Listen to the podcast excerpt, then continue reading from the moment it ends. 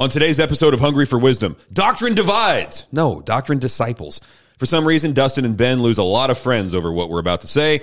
And if any of you say that you can't lose your salvation, I'm going to take away your salvation. So be afraid. Be very afraid. It is episode 63. Turn it up!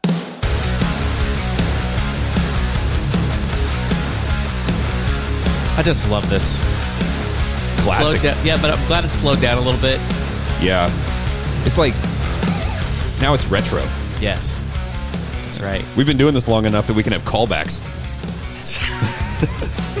what happened with that though was that people started to get stressed out with it when it was it was too fast. They were like, "Man, that was cool the first couple of times, but it, then it just started to give me like anxiety. It raised my heart rate. Like the old one was, you know, that was metal enough, right? Yeah. I, I could see us like you know you're showing up to work and you, you instead of being fired up for the gospel, you're having heart palpitations because of a theme song. I'm ready to flip over tables, crash through walls for the glory of God. Learn that from my pastor. Well, maybe we should just reflect upon that. Okay, Yohanan.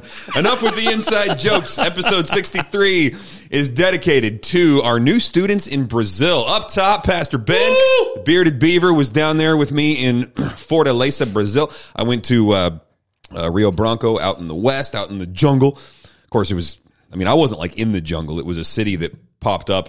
And like, so we were in the middle of the Amazon jungle, but there, then there's a city of 400,000 people. And so it didn't feel like the jungle in that particular place. But then you go outside of there and there is nothing but trees and loincloths and things like that. So um, that's where I was. And then I was there for a week and then I bounced over to Fortaleza and Pastor Ben met me there. And uh, we, I don't know, made some disciples. We did. Yeah. By We- the grace of God. Yeah, by the grace of God. But that's why we took a couple of weeks off from the podcast because uh, you know we weren't here, and we were hoping to record a bunch of uh, episodes beforehand so that we could release them on a regular schedule. Guess what didn't happen, folks? that. So anyway, we were like, yeah, well, you know, maybe um, maybe it's a good time to just like let that be the break between seasons, and then we can start season four. But we wanted to do one more episode in season three because we wanted to hit this particular subject, and then we got different stuff, new stuff planned for uh, season four. So, to all of our new students in Brazil, these are, you know, pastors and other church leaders and things like that. We started up a couple of, of uh, Bible Institute locations where we're giving free basically free seminary education if I could oversimplify it. Free seminary education, theological education to pastors and church leaders.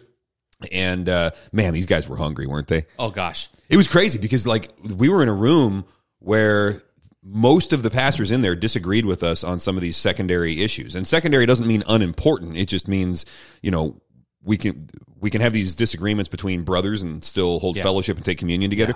But there were there were serious, deep and massive disagreements between our theological tradition and their theological tradition. Yeah. And we were just running them through how we see doctrine in the Bible lacing together and they were like, "Oh yeah, I could see that." Like the humility was really surprising to me. I think one of the interesting things too is, is as you and I would lay down, you know, what we would just essentially say these are essential doctrines of soteriology, right? You know, and then to have people respond to them as if we were preaching like this glorious message, you know, right like- when we got know, into the essentials of like justification and yeah, stuff yeah You start, and then all of a sudden they're responding like with amens and lifted up hands, and I'm like, wow, Right. we're we're. I mean, to see them respond to good doctrine, Mm-hmm. it was that was pretty impressive. yeah and i, I see that a lot in because okay so i've been i've been doing this 10 years now and it's funny because i see that a lot in the villages and in the isolated areas and in the deserts and the slums.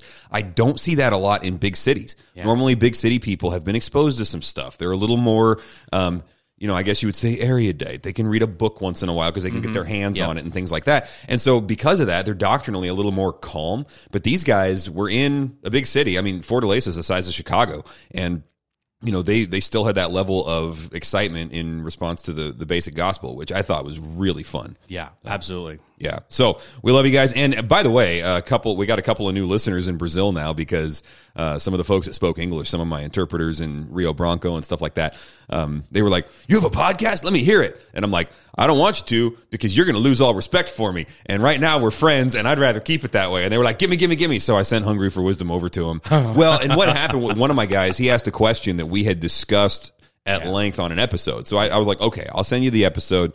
And so we got some new listeners in Brazil. So, uh, you know, for all the And these guys are like 18, 20 years old, you know, something like that. So for all the disciples that were forming in Brazil, I'm sorry. just, just want to say that. Let me see if I can give you some wisdom. Whoops. It's been a while. Chops are rusty. Here we go. Let me see if I can give you some wisdom.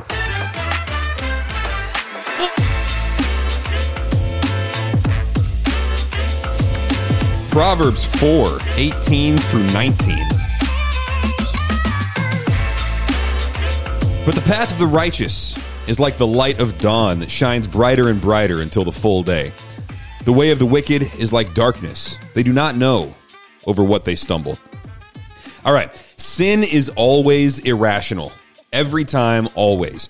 The old theologians used to talk like this. Uh, this was a statement that goes back a few hundred years, and they would talk about how sin never makes sense, which is not the way we normally think of it. Normally, we're a little more optimistic about our motivations. We would say that sometimes we do the wrong things, but we do them with the best of intentions, and you know we make the wrong call or whatever. But these old theologians, they point out, rightly by the way, that sin is not a wrong call with good motives. It goes deeper than that. Sin is psychotic, and it is consistently psychotic. So when we sin, and they, they were talking about people that, who know God's law, right? They're talking about Christians in the church. So I'm talking to you guys here.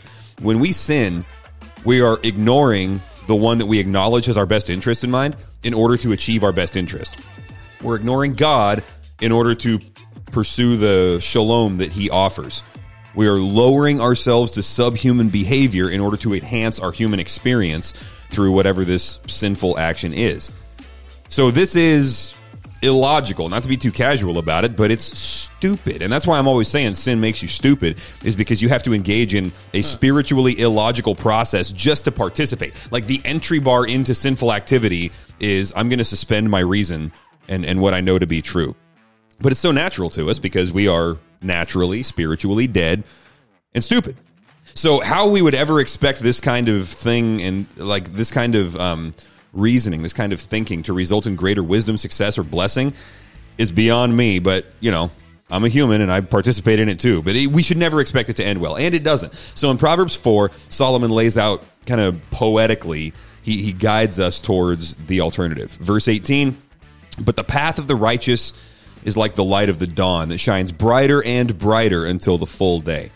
So you can see this growth, right? Brighter and brighter. There's a progression. There's a, a greater and a greater glory, an emitting of light, a, a greater understanding, a theological, or um, sorry, I misread my own scrawling there. A, a teleological purpose, right? Teleology refers to the fact that that things move towards a purpose when they are created with a design. And so your existence and your life takes on a teleological purpose. It, it, it points somewhere. It goes to something. It accomplishes something. There's a reason for life, in other words, when we go down the path that is progressively revealed to us through the wisdom of God. But now, by contrast, verse 19 the way of the wicked is like darkness. They do not know over what they stumble. So there's kind of a Hebrew word image here. You, you could translate this as they do not know what they're stumbling over, or you could translate it more something like this that thing that they're stumbling over, they don't even know what that thing is. And so it's not like, oh, I tripped over the edge of a rug. It's like, oh, I tripped over something, but I can't tell what it is. So the, the progression goes downward instead of upward. It's not greater and greater, it's darker and darker. They walk around in the dark, they don't know where they're going, they don't know what's around them. And then they trip over something they didn't expect to be there, and then they pick it up and feel it, and they can't figure out what that is. So now there's more layers of not knowing and of non comprehension. So, taken this way, the verse is describing absolute and progressive cluelessness. And so, when he says, you know, that's what lies down the pathway of the wicked, confusion upon confusion upon confusion, then he's describing a process much like Psalm 1, where he says, you know, the, the wicked man, he says, don't stand in the path or don't walk in the way of sinners, stand in the path of, of, don't walk in the path of the wicked, stand in the path of sinners, or sit in the seat of scoffers. You've got walking to standing to sitting. It's kind of this downward slowing down devolution sort of movement word picture. And he's saying the same thing here. You go down the path of the wicked, and you know that's that's essentially the, the progression you can expect and the end that you can expect. Quick story about this.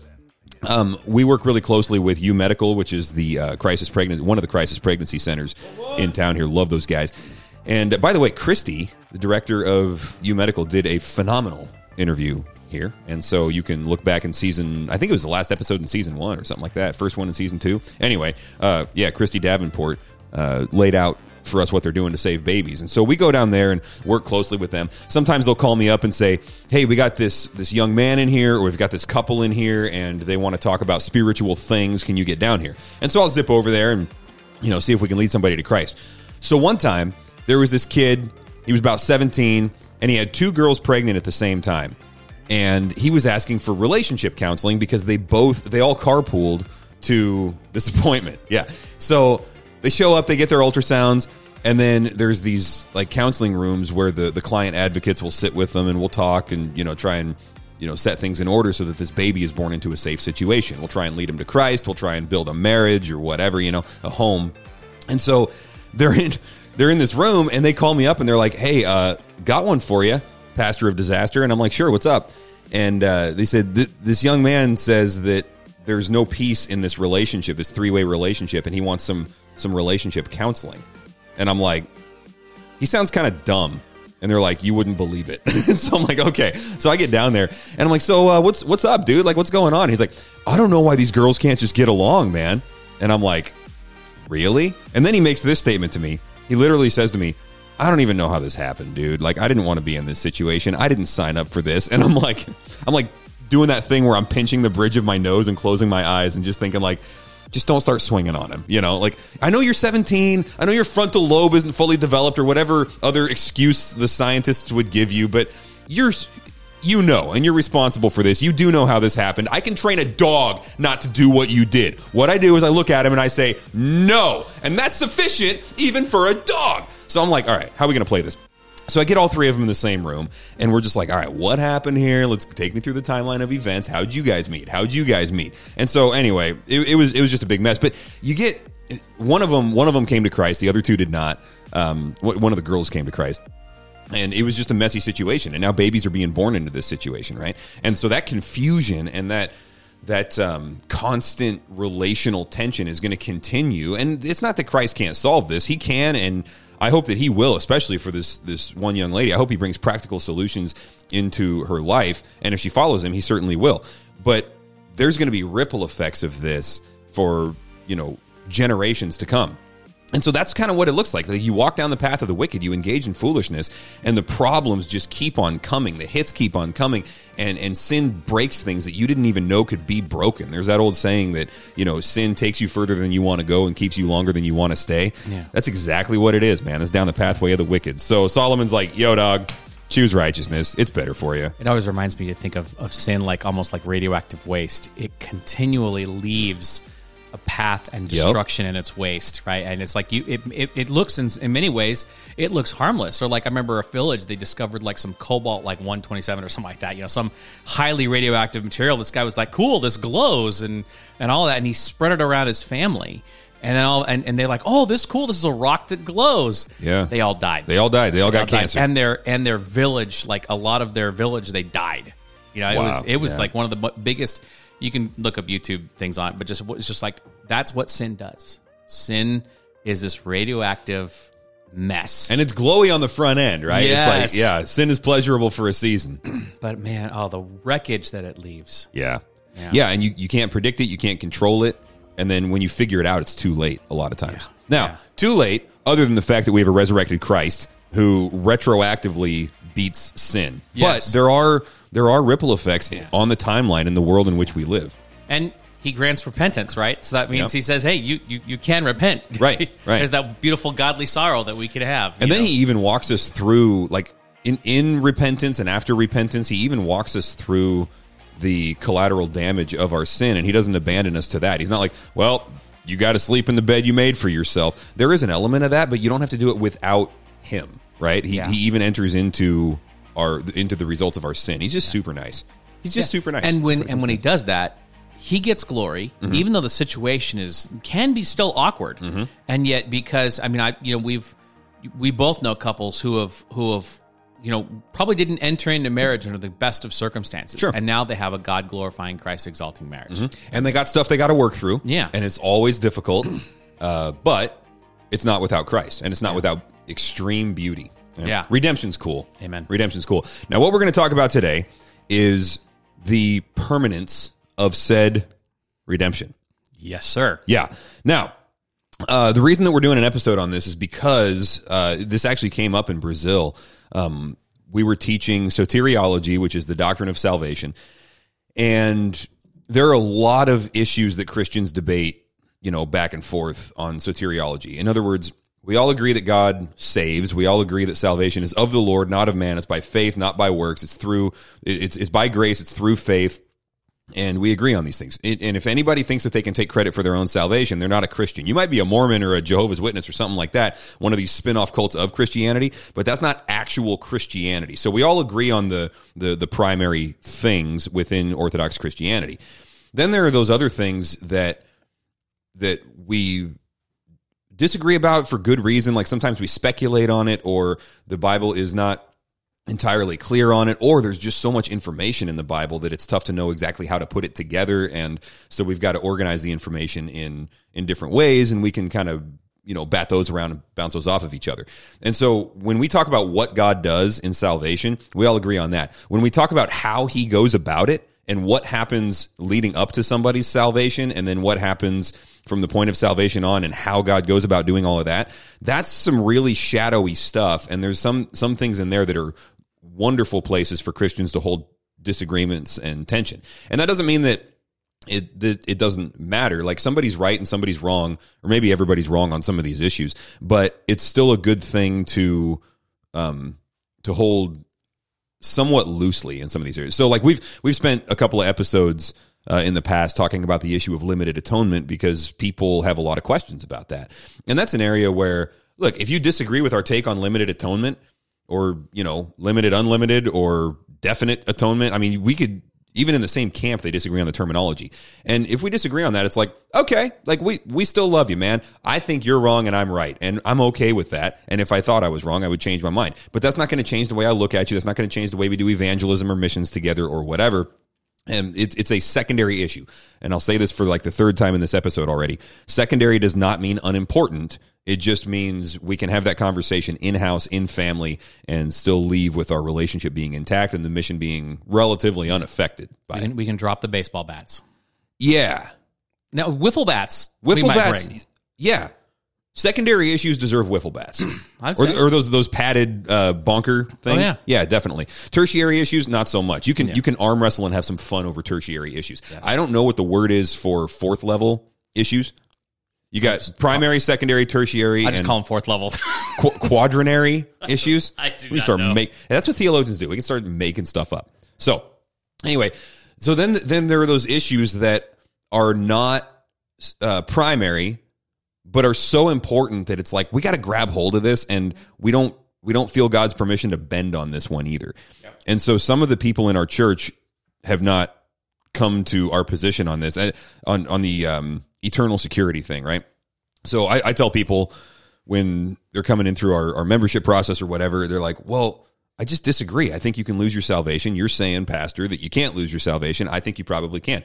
And I tell them, look, we may never end up agreeing on this and we can still hold fellowship, but I'm going to seek at every available opportunity to change your mind because, because I think it's a very important issue. It doesn't rise to the level of being primary where if you get this one wrong, you've lost the gospel, but it winds up being so practically important for our day to day lives and our relationship with God, our understanding of who He is, how He saves, and what this salvation is that He's given us, that I do feel that we have an obligation to explain and specify it on, um, on, you know, a regular basis. So, we're going to get into eternal security today. And I just want to say, by way of disclaimer, we're going to drive some of you guys nuts. We're going to drive you batty because podcasts are tough because you don't get to respond, right? you got you got to sit there and listen to Dustin and Ben just drone on and on about their theological distinctives. On this one, though, it's like if I, if you're not a, a once saved, always saved person, I want you to stick with us on this because I really hope to persuade you of our of our position. If I can't persuade you, if we can't persuade you of our position,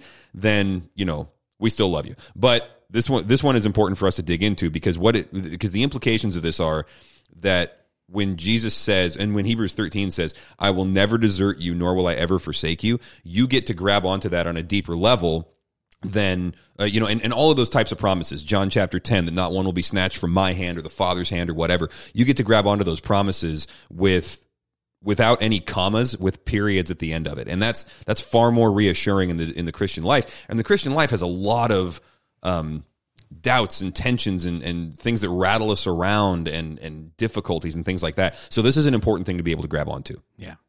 I think I uh, yeah, and and I even like the I personally, I'm not sure I'm entirely comfortable with eternal security. I like the idea of the perseverance of the saints because because then it it does bring out. It's not just that something's in a lockbox, but there's also a, a continual growth of the saint towards that. So it's not it's not an earning of the salvation or anything like that, or a continual earning of the salvation, but it is. A, and I, this is what I what I talk about in our in our gospel growth class. I said living things grow. If you're alive, you're growing, and so I think that also answers some of those questions. Like, well, what if I what if I fall off, or what if you know mm-hmm. what if I completely you know I I you know got my ticket on the Jesus train or something. What like did you that, say know? earlier? Got my ticket on the J train. The J train. Yeah, well, Wow. there's you know, I, I think I think it was a Toby Mac talked about. I got my ticket. I got my ticket to ride on the J train. You know, yeah, it's like okay, yes, and and, then, and unfortunately, sometimes in, turn, in in in in discussing eternal security or once saved, always saved, we said, yes, did you pray a prayer? Well, there you go. That's your ticket. That's that Franklin Graham approach. And I know a lot of our listeners love Franklin Graham. I personally got some beef with him because he'll do that thing where he looks into the camera after, you know, after a sermon or one of his dad's sermons airs on TV or something. And he says, now, if you want to respond to the gospel, just pray this simple prayer with me. And then he prays the sinner's prayer. And then he looks at the camera and he goes, there. Now you are secure forever. And it's like, dude, like, how about, how about we make some disciples? Yeah. Come on. Yeah. So we're, we're not talking about easy believism. Yes. Yeah. And and but then and there's a beauty to that too because uh, again, if I'm, uh, well, I'm maybe I'm getting the cart before the horse, but you you see this there, there is a, uh synergistic aspect to this. God is working in us. We are working out. There is this beautiful walk that continues, and it is a direct result of this new life that is yeah, growing. You get to say it with Jesus, where he said, "You know, my Father is working until now, and I myself am working." Yeah. right. We get to just claim that and say that, uh, you know, ourselves, and be like, "Yeah, God's working, and I'm working, and we're working on the same thing." Now, I'm only working by the strength that He provides, that He puts in me, but I'm not doing nothing, which is awesome, right? So that's that synergistic kind of effort of of salvation. And just to be clear on that, we're when we come to Christ, we are saved unilaterally. Like God makes dead people live. There's nothing that we do in order to make ourselves live. We believe, we trust, and that's not even a work. That's when we stop working. That's when we're like, okay, I can't save myself. I can't make myself alive. I trust Jesus and his work on the cross and as proved by the resurrection. And if that didn't work, then I have no other options. I have no hope other than Jesus. That's faith, right? And so to make a dead person alive or to have somebody be born again or to regenerate a human soul that is completely 100% the work of god with no work on the human end.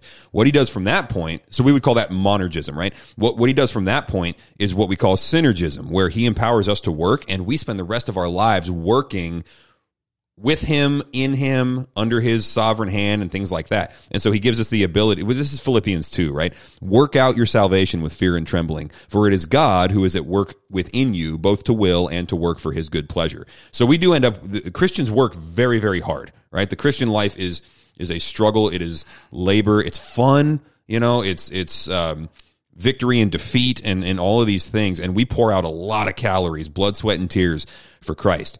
And he's working in, through, and around us the whole time. So the, the Christian life is one of synergistic effort. But salvation is not, the rest of the Christian life is. Yeah.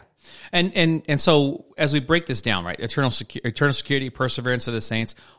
Why would you say that this issue is important? You know, why are we why are we why are we even making uh, a big deal to Yeah. to spend the time in a podcast to to dis, to to delineate the position and, and make it and, and make it an important discussion? Yeah, I think um, now I'm, I'm always pushing back against forming our theology around our experience, which we all do to a certain degree, but we do have to be careful about it. Um, but if I could appeal to my experience for a second, I'll, I'll build the doctrine from the Bible. But the the reason that this is important is because I've seen the damage that the devil can do to people, or that our own, the tricks that our own mind can play on us when we don't have a a um, when we don't have a baseline security to appeal to. And the question is, the question that comes up in people's minds is, how do I know that I'm saved? Well, the Bible's got to answer that question for us because what's our other source of information? And either there's a final there's a final foundation where it's like you can know based on this that you were saved. We either have that or we don't. And if somebody's going to say that they can lose their salvation, then the questions from there just spread out in a million directions and we wind up without any solid handles. And then the question is, what assurance do we actually have from Christ?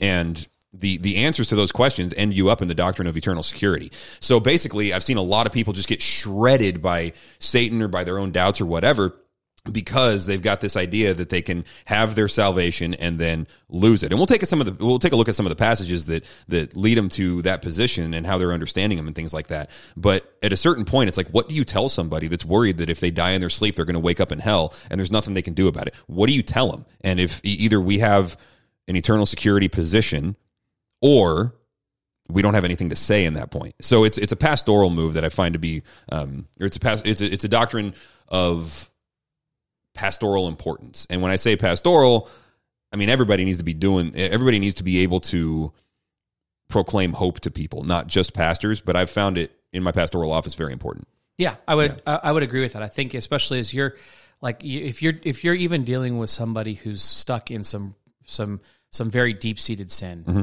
and they are just like, okay, do I just throw in the towel? Am I have I have I have I committed you know the the unforgivable sin, which we might even get into today? Um, is you know, and, and, you're saying no, no, no, hold on a second here, right? No, and there, there may be you know, are we seeing some ugly things come up? Yes, right. And when you rescue someone who's drowned in a pond, right, when all of a sudden they start coughing up stuff, right? So mm-hmm. so it's like okay, yeah, we're seeing some pretty ugly stuff here, but you know what? You're breathing right? Mm-hmm. I, I, usually I'll, I'll either take them to you know Galatians, right? The things of the spirit, Galatians five and six, right? The, the things of the spirit are at war with the things of the flesh, and if there's no war, that's a problem, right? right? You know, right. it's like well, it's know, like I would tell people if you're getting kicked in the face, you know you're in the fight. Yeah. Right. Exactly. So yeah, I definitely see this as very important, especially in the pastoral realms. Just to, but but I think even just encouraging believer to believer you know, you're you're encouraging somebody. You're hopefully bringing them to the Word. I, I, want you to to be able to say, "Hey, with confidence, right? Hey, have you trusted in Christ? Okay, great. That's dealt with. Now we get to move forward. You're yeah. a child." When the question know, comes yeah. up, "Has God cast me away?" What's your answer? And I think, and you know, this is going to drive some people nuts. I think the answer to that has God cast me away. Okay, what's your answer? You either believe in eternal security, or we can talk about maybe what yeah. term is better for that. Yeah. You either believe in eternal security or you don't have an answer to that question because then uh, like I said, a bunch more questions come up that the Bible provides no answers for because yeah. you're looking for lines, right? Which, by the way, is the sign of legalistic tendencies, which we all have. It's like, I want a law so that I know that I've met the law, that I can, you know, that I can rest in that. And so those, those questions sometimes are legalistic, but sometimes we just need basic assurance. And while we might look for it in a law, we actually find it in Christ, but the question is, can we find it finally to the point where that answers all of my questions, and I can just lean on that? And I and I I would contend, yes, we can. Well, I would think, can I rest in what Christ has provided as far as my justification, eh, or do I need to add something to it? Because I think in some ways that's where we that's where we start to to teeter. Mm-hmm. You know, it's like, oh, I I, I blew it. Uh, did I just take something away from what Christ has done? you know and and and that might that, that might be an argument for later on but I, I think that that's also an assurance it's like am i resting there it doesn't mean that I don't repent from my sin. That doesn't mean that I don't cast it out. That doesn't mean that Got I to. That doesn't mean that I don't pull a you know Second Corinthians uh, thirteen five. Examine yeah. yourself to see if Christ is in you. Is that yeah, where you're going? that kind of a thing. Yeah. Or even just to, to, to, when I the oh god 10, 10 7, I think the godly sorrow. Oh yeah, and the sorrow of man seven ten I think. And and you know I'm not I'm not going get this thing out of me. That's different right?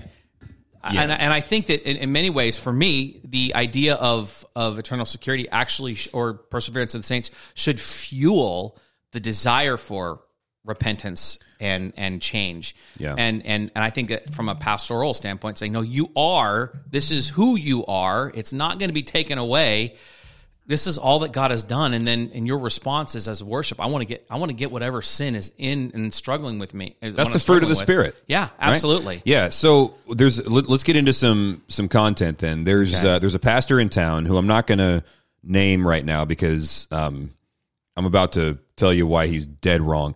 Um, he says, "Look, Jesus has he gives continual warnings about not turning away. So it's clear that you can turn away. And that's his whole stance. And he preaches eternal insecurity. Like, yes, you can lose your salvation. Watch it, you know, stay in step. And and that's his whole case. And, and he doesn't he doesn't even deal with the the epistles and things like that. It drives me nuts. But he just says, look, if Jesus is warning you not to turn away, and then we know that there's this warning in Hebrews, you know, a couple of them really, but most people are talking about Hebrews six, um, where it says don't turn away. If he's warning you against something, that means it's possible to do it. So it's clear that you can turn away.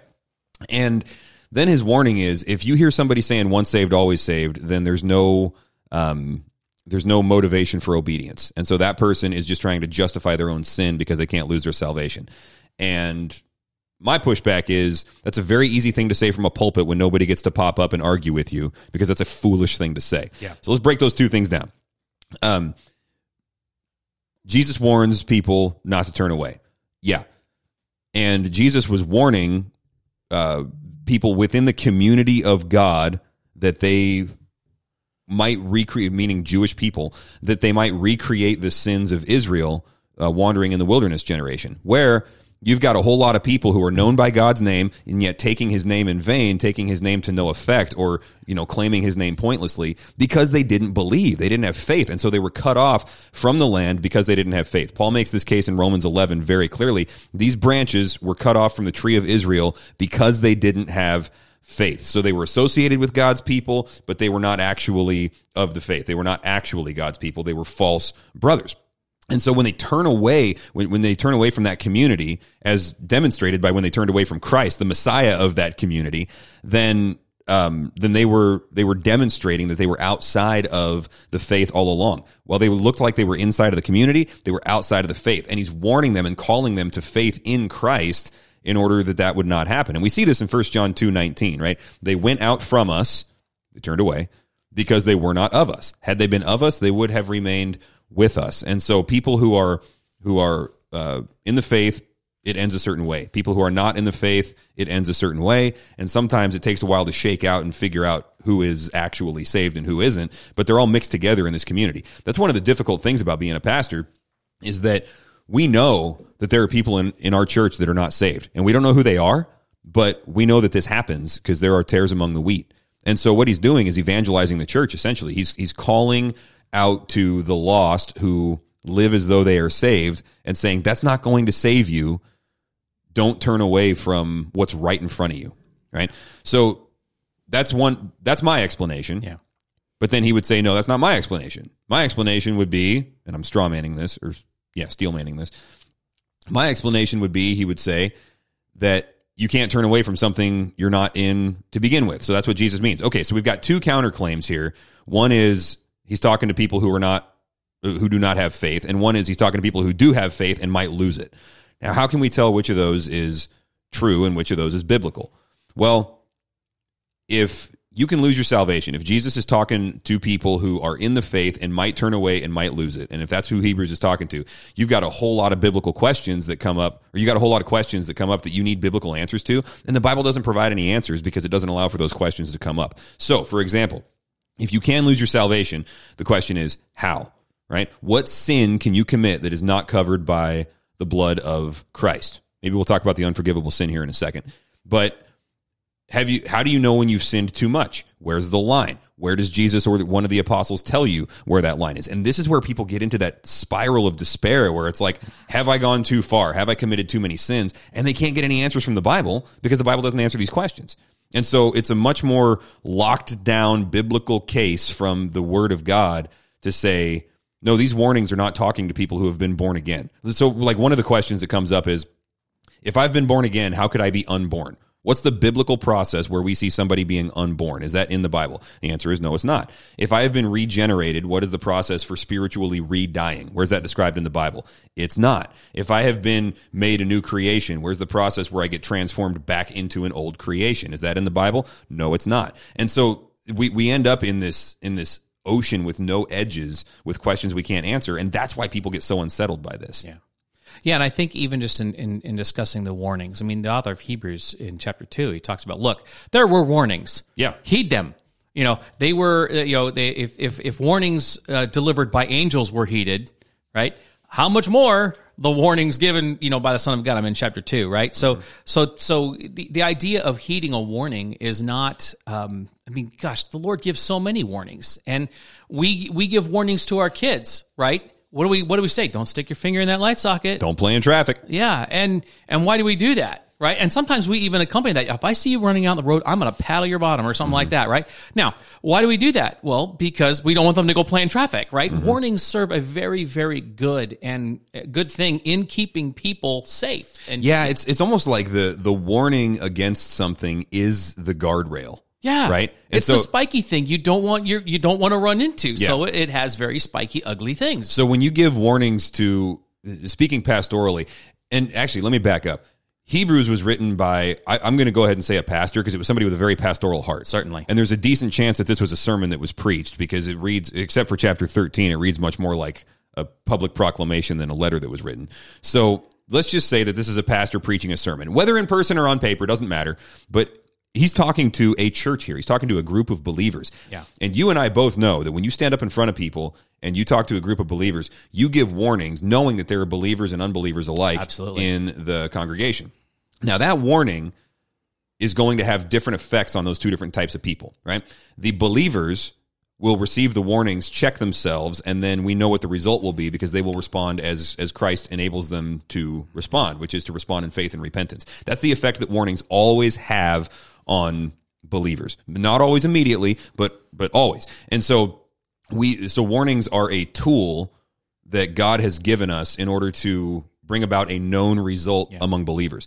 But then the unbelievers receive the warning, and we hope that they will respond in faith and repentance for the very first time. We hope to, I, I mean, scare them into the kingdom is the wrong term, but it's like to to show them what's out there and say, choose life, right? and well- we hope that they do it. And we see that like probably the most famous, uh, the famous Protestant sermon of the Great Awakening, right? You, Yep. yeah, sinners in the hands of an angry God. Five thousand words of a six thousand word sermon. He didn't even get to all- finish it, I know, all about the about the terrors of hell and the wrath of Yeah. God. And yet he he does throw that last little bit. He says, you know, but God has thrown open the door through Christ. Oh, please run. Yeah, but they didn't even hear that because they were freaking out in the Yeah. church, like, I'm gonna die, I'm gonna burn. Well, and, and Edwards, man, that guy was so funny because we've we've got descriptions of what he sounded like, and apparently he was not a fire and brimstone tone type of preacher. He was reading from a manuscript. He was like, what was he, like six seven or something? This Yeah. tall dude with a high voice, and he was just reading. He's like, You are a pitiful spider suspended over the fires of hell by a tiny, pitiful thread. and everybody's just like, what do I do? Yeah. Yeah. By the way, um, speaking of uh, spiders hanging over the pit of hell, um, we we've got it's it's fine. It's fine. It doesn't matter. We we've got. Um, uh, I mean, you can if you want, but it don't matter. We got a homeschool co-op going here where we're trying to save and evangelize these children, and so you may hear the signs or the, the sounds of life coming out of the studio Because living things grow. loudly yes, they do. sometimes. So if you hear crashing walls and screaming children and there's, you know, uh, blood and carnage all over the place, we just call it education. It's normal. Hebrews 6.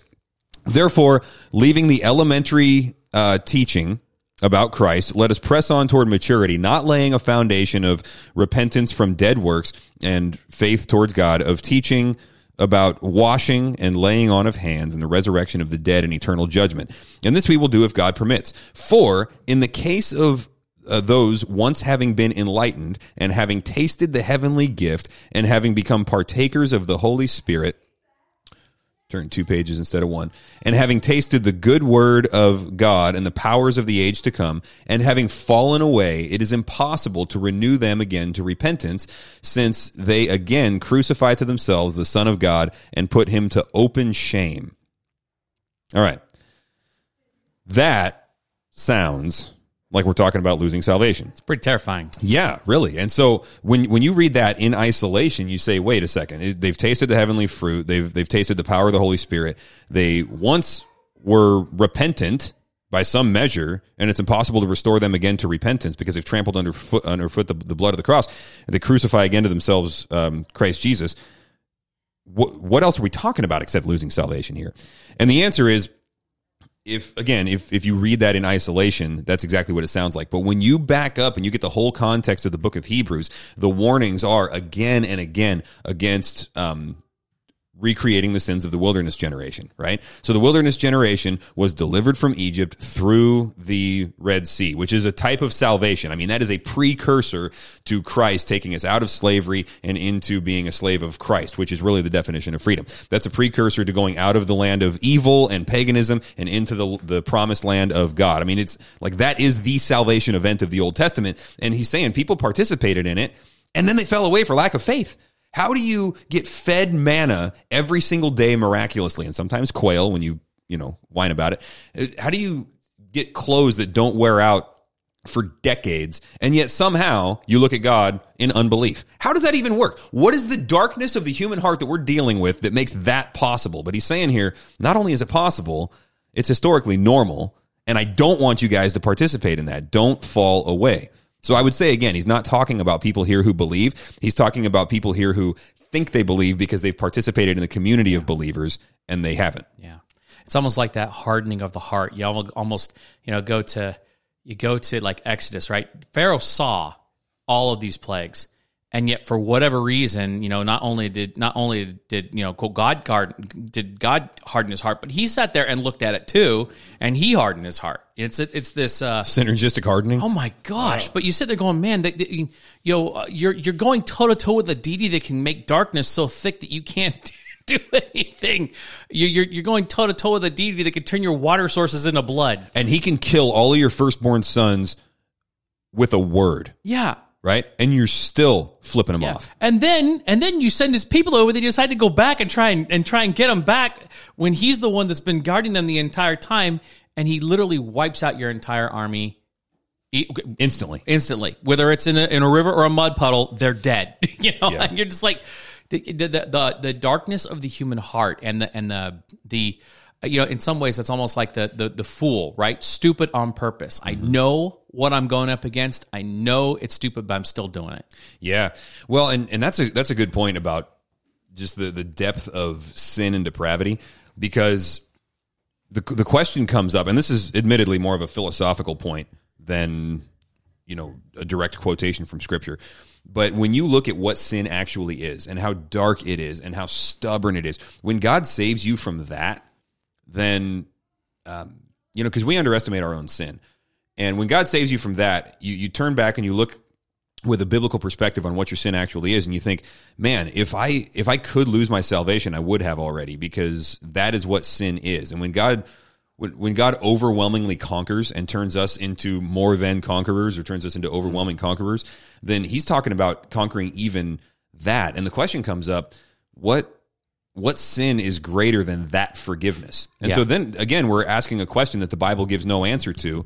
And we can talk about the unforgivable sin here in a second. Maybe this is a good segue to it. But there's, you know, what what what sin did Jesus not die in order to forgive, or having once been saved, what sin would outdo the blood of the cross? And yeah. I just don't. There is no biblical answer for that. Well, I mean, you'd see, I, I, would even just go to Romans, like right eight thirty eight, right? For I'm sure that you know, death, nor life, nor angels, nor rulers, nor things present, nor things to come, nor powers, nor height, nor depth, nor anything else in all creation will be able to separate us from the love, which uh, love of God in Christ Jesus our Lord. He's speaking of believers there. He's speaking of in Romans eight. He's he's enumerating all of the things that we have as believers in mm-hmm. Christ, and he's saying nothing can separate us. Nothing, neither things in the past or in the present or in the future, uh, th- those would be my sins.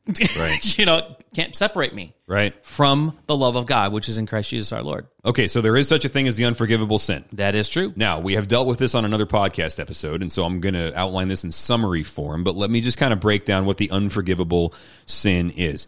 The unforgivable sin, by definition, is one that cannot be committed by somebody who is born again. And the reason for that is pretty simple because um, it is something that comes from a devil ruled heart and when somebody has been freed from Egypt the devil does not rule them anymore right? They're they're in the the promised land. We've been transferred from the kingdom of darkness into the kingdom of his beloved son. So the bible talks about the unforgivable sin in a couple of different ways. Different authors have different terminology for it. So um you know jesus says in like uh, matthew 12 and in mark 3 or 6 one of those two um he says, look, if you blaspheme the Holy Spirit, that sin will not be forgiven.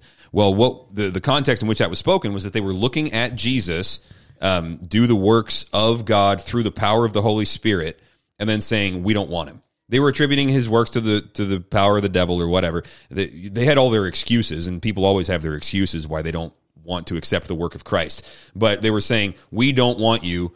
Kill him." Okay, so that was he said the blasphemy of the Holy Spirit, which will not be forgiven.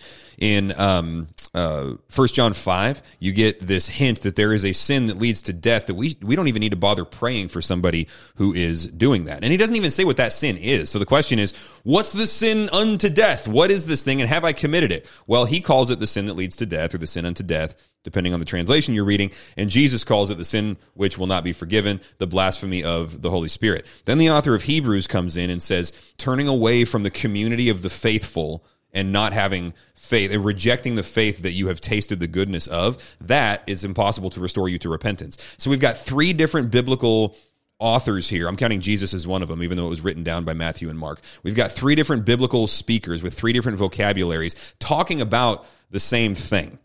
Okay. Um, if uh, actually Paul in Second Timothy one too, uh, sorry, Second Timothy one also. He says, if we deny him, he will also deny us. Now he says we, right? If, if we, the community of believers, deny him, he will deny us. And yet, if we are faithless, he remains faithful, for he cannot deny himself. Himself. So what is, what does all of that mean, right? If we're faithless, then we're fine, we're secure. But if, I mean, not fine, we need to repent. If we're faithless, we're secure in Christ. But if we deny him, then he will deny us. So we're talking about the same thing. Somebody in the community of believers who rejects the, so great a salvation. And how shall we escape if we neglect so great a salvation? According to Hebrews 2 or 3, I think it's 2. So there's, we're talking about the same thing with a lot of different vocabularies here, right? Being, uh, let me just boil it down to modern day uh, uh, parlance going to church and not being a believer, right? Now, this brings up an interesting question. Where's the line? Because that's a lot of people's story, right? I was raised in church, but then I didn't come to Christ until I was 45 or whatever. So we need to take into account here the patience of God and the fact that we don't get to to chart out the timeline of somebody's salvation and look at them and say, "Oh, you you attend church regularly, but you don't affirm the gospel. Therefore, you cannot be restored to repentance and you're going to burn in hell forever." God may be doing a long work here. Well, and he did that with Peter, right? Come because on now. Peter trucked around with Jesus for three years, denied him, at, denied him.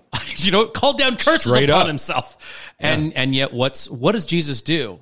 Jesus is the one that initiates that Yep. and that restoration process in a detailed right? way, right? Yeah. Peter denies him three times. Jesus restores him three times. Yeah, and Beautiful. every time he says, "What? What do you go care for my sheep? Yep. care for my people." He restores him and still gives him a purpose. He doesn't say, "Okay, Yep. now you get to occupy the back of the bus." No, I still want you to drive the bus. Yep. here it is. He saves him from something and he saves him unto Amen. something, right? Yeah, and you think about like I think about Peter reflect, maybe even reflecting on that is the patience of God Mm-hmm. that that He is patient towards you at the very end of uh, I believe it's First Peter chapter five. He Yeah. says God is patient towards you. That, that not wanting to Three. any should perish. Three, yeah, Yeah. So yeah, but that all should come to repentance. Yeah. Yeah. So the the question then becomes one of terminology. How, Yep. how do we describe Yeah. so great and so secure a salvation?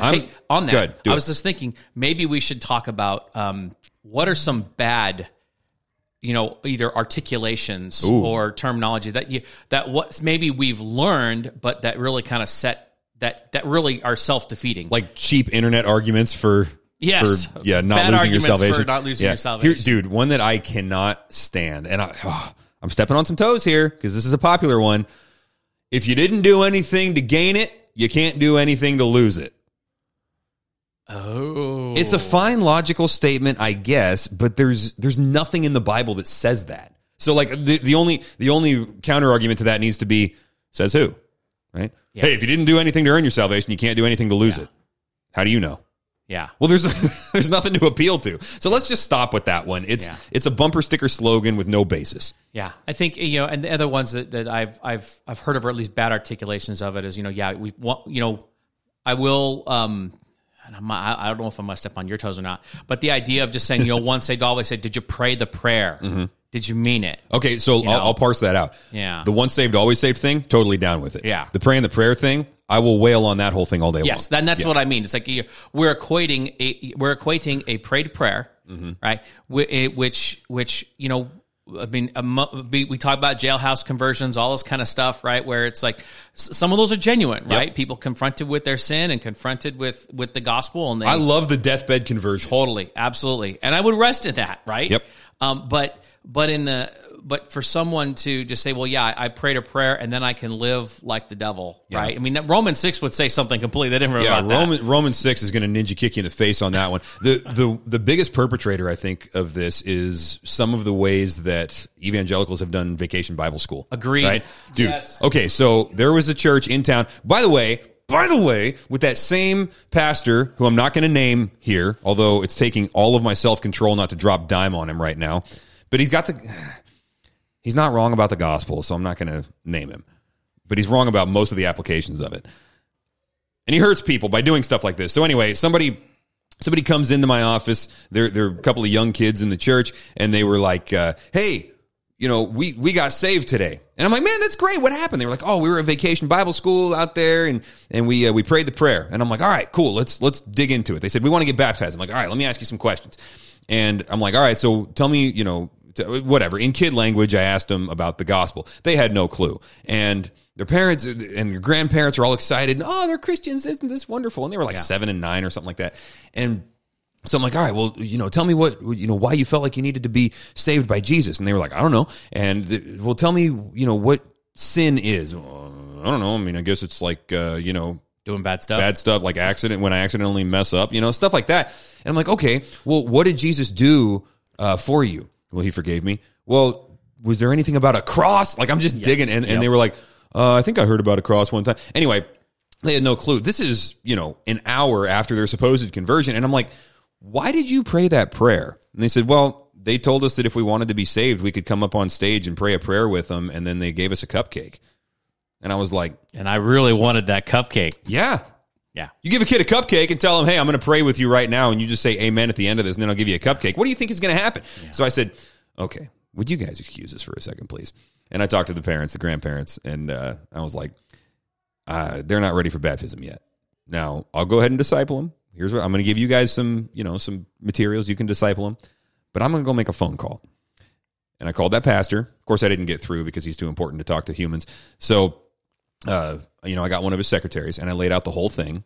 And I said, This is spiritual abuse. And I want to talk to the pastor about it. I'm setting an appointment. When is he open? And they said, He's not. and I was hmm. like, Well, I will be there in a half an hour. Open him. And uh, I got there and I waited for about an hour and they were like, he doesn't want to talk to you. And I'm like, yeah, no kidding. So anyway, it didn't go well. I actually did end up talking to him years later about a different situation where he had heard a whole bunch of other people and it was just, you know, problem after problem after problem. And what was happening here, I'm going somewhere with this story. What was happening here was that salvation was was given away cheaply on false premises, Yeah. such as at the VBS, and then he was telling people that you can lose it if you're not careful. And it's like the combination of those two things. Yeah. You know, you give them a deficient salvation or a de- deficient gospel message to begin with, and then you tell them they're on probation if if they do something Yeah. wrong. It's like, what do you expect is going to happen? There's total despair that happens There's from here. fearfulness and everything like that. yeah, too. and so it's just a setup for abuse, is what it was. Well, I mean, and you think about and, and, and like how you mentioned, like even in our in our current evangelical milieu, as it is, Milieu, yeah, nice where- word. I know I'm I'm just full of, of all kinds of cool words today. But um, you you you get this. You know, I'm at a Christian concert. You pray this prayer. Yeah. You come forward, and and. And, and and sometimes we don't even lay out the fact that no, we're actually signing on to a transfer of kingdoms here. Yep. I and, and that and that's you know I love um, Matthias Media has this great little children's track called "Who Will Be King," and so Mm. You're defecting. I that's that's the way it is. You're Yeah. yeah. You're not only are you defecting, but you're essentially saying no. I am now transferring the right. The, the, I'm I'm now transferring my own personal right of decision making to to a uh, you know a body of work called the Bible, a, a a a Jewish carpenter who now is alive and sitting at the right hand of God the Father Almighty. He gets to tell me what to do. Yeah, he gets Jesus to tell gets me, to tell me no. Yeah, he gets to say okay. He gets to tell me who I get to sleep with. He gets to tell me what kind of business practices I conduct. He gets to tell me you know what how I how uh, my my own personal ethics. He gets to tell me how I raise my kids. All of that stuff. And so it's not just, okay, well, turn over and receive this salvation. Yes, that is true. Mm-hmm. But there's there's another side to that coin. It's like, yeah, and I'm also receiving a new kingdom. I have been brought into a new kingdom.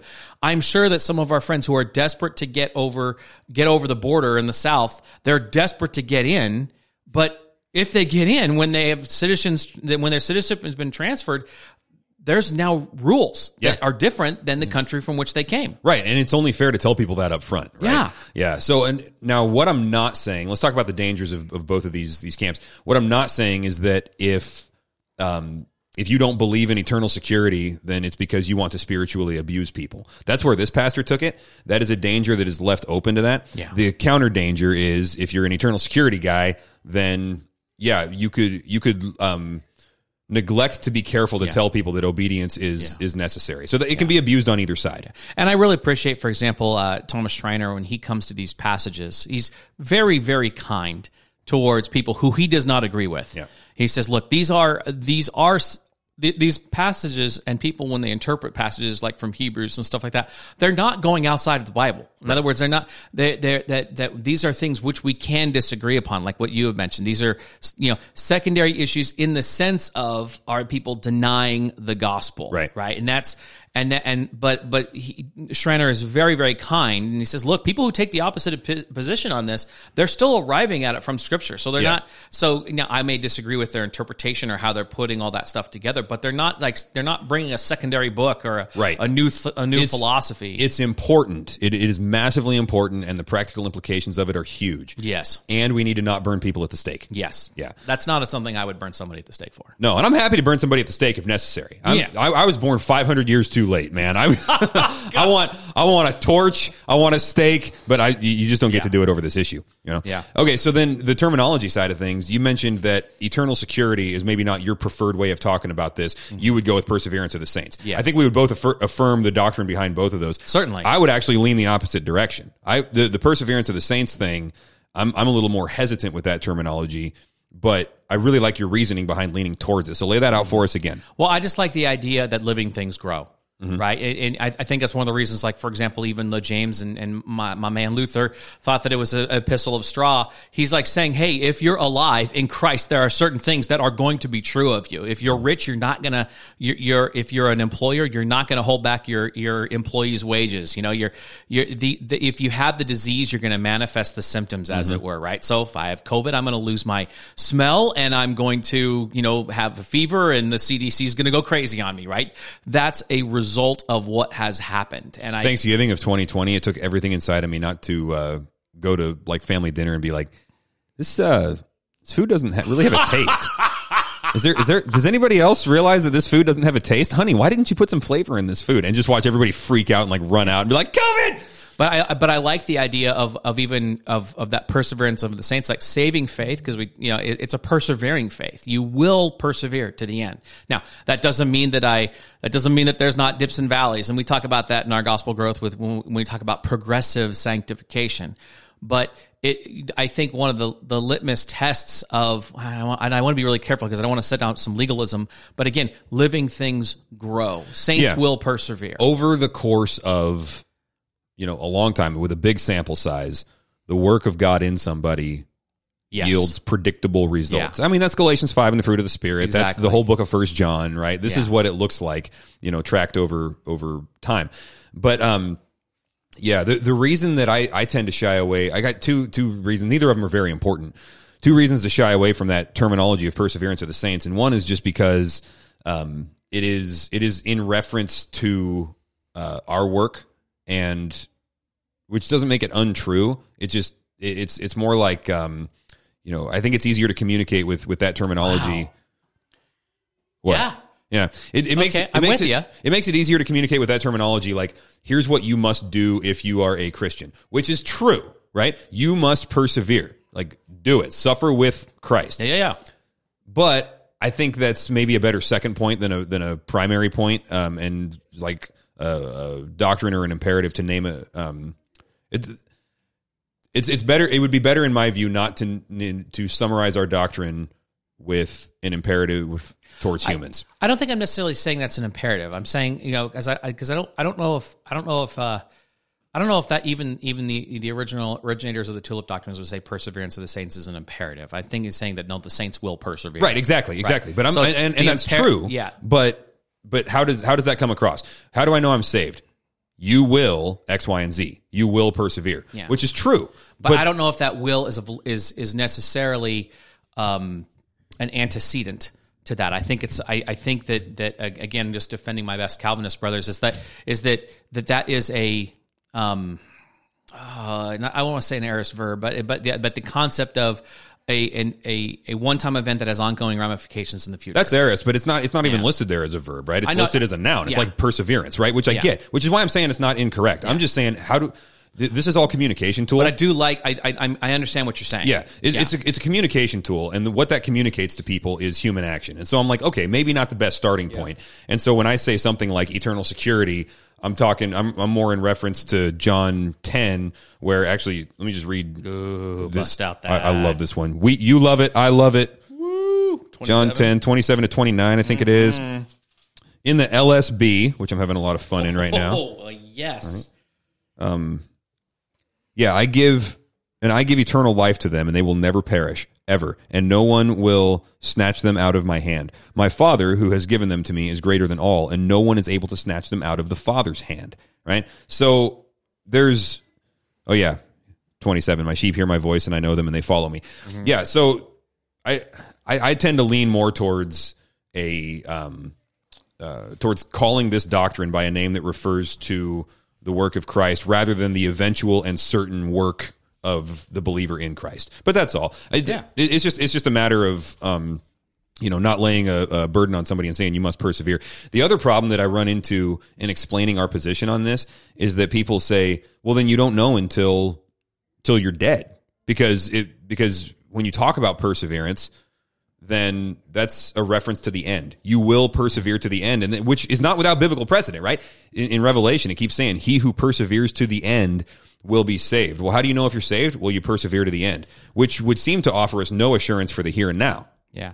Well, but I think that like again, going back to my, my man Peter here, right? He says, "Blessed." He, he's in, in his in First Peter chapter one verses three and following. He says, Yes. "Blessed be the God and Father of our Lord Jesus Christ, who according to His great mercy has caused us to be born again to a living hope." Right. That through the resurrection of Jesus Christ from the dead, we have a actual event, the resurrection.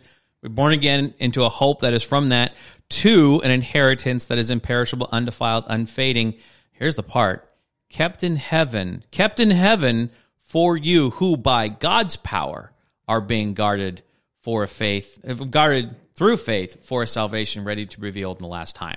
There's, there's an awful lot of him doing an awful lot of things. Get some. And saying, uh, this is, yeah, so secure, absolutely. Yeah, Eternally, sure. Darn right. 100%. Yeah, perseverance without a doubt. Yeah, right? but but you have that. No, no, no, no. This is now guarded by God. That's the thing I think is so interesting. Is now kept in heaven. Who dwells in heaven? God does. God does, right? and and what what is he doing here? He's God, who by God's power are Mm-hmm. being guarded. I- don't know any other power that might be able to. You know, Yeah, I love the who's- permanence of that. No one can snatch them from God's hand. No one can snatch them from my hand. and it's unfading, it's undefiled. Yes. All this by God's power. All right. Well, I propose we do this. I propose that I just read a few passages to give people some assurance. Sound good? I'm good. Listen, people. You may hear me amen a few times. Li- li- listen up, homies. John 6, 38 to 40. For I have come down from heaven not to do my own will, but the will of him who sent me. This is the will of him who sent me, that of all that he has given me, I will lose nothing, but raise it up on the last day. For this is the will of my Father, that everyone who beholds the Son and believes in him will have eternal life, and I myself will raise him up on the last day. Might raise him up on the last day? No, sir. Will raise him up on the last day. I'll read again, John 10, 27 to 29. My sheep hear my voice, and I know them, and they follow me, and I give them eternal life, and they will never perish. How often will they perish? Never. When will they perish? Never. And no one will snatch them out of my hand. My Father who has given them to me is greater than all, and no one is able mm-hmm. to snatch them out of my Father's mm. hand what you referred to, Romans 8, 35 to 39.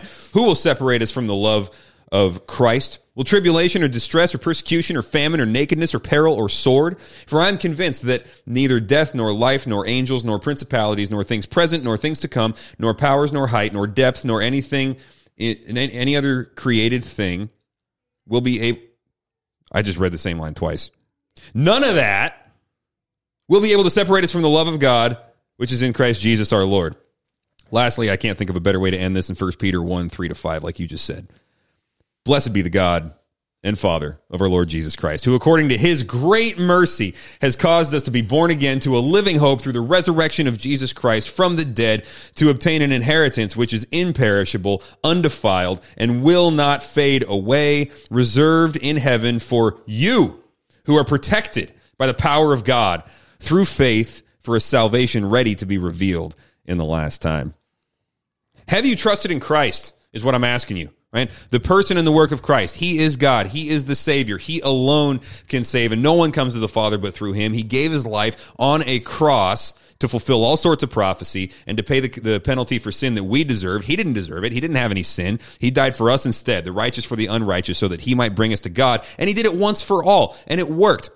And this gift of eternal life that he purchased for us with his earthly death is given to you and is held secure in heaven, waiting for you and is doled out to you at the moment that you believe you have eternal life and you will live in that eternal life in an increasing way, showing fruit more and more and more throughout your life. And then when you die and your body enters the grave, your soul just continues on through it. You get your resurrection body and you get to live forever in the original intention of mankind, restored, redeemed, and totally secure, even as we are now before we can fully experience it. Hmm.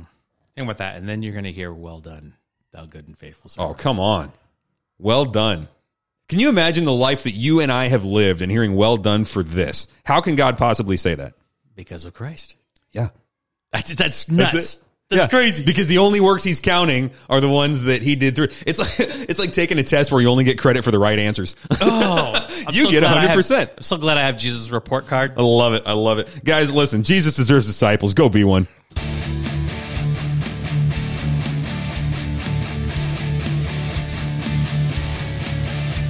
Hungry for Wisdom is a ministry of Grace and Truth Community in West Richland, Washington. You can find out more about us on our app, social media, or at graceandtruthcommunity.com. We love Him because He first loved us.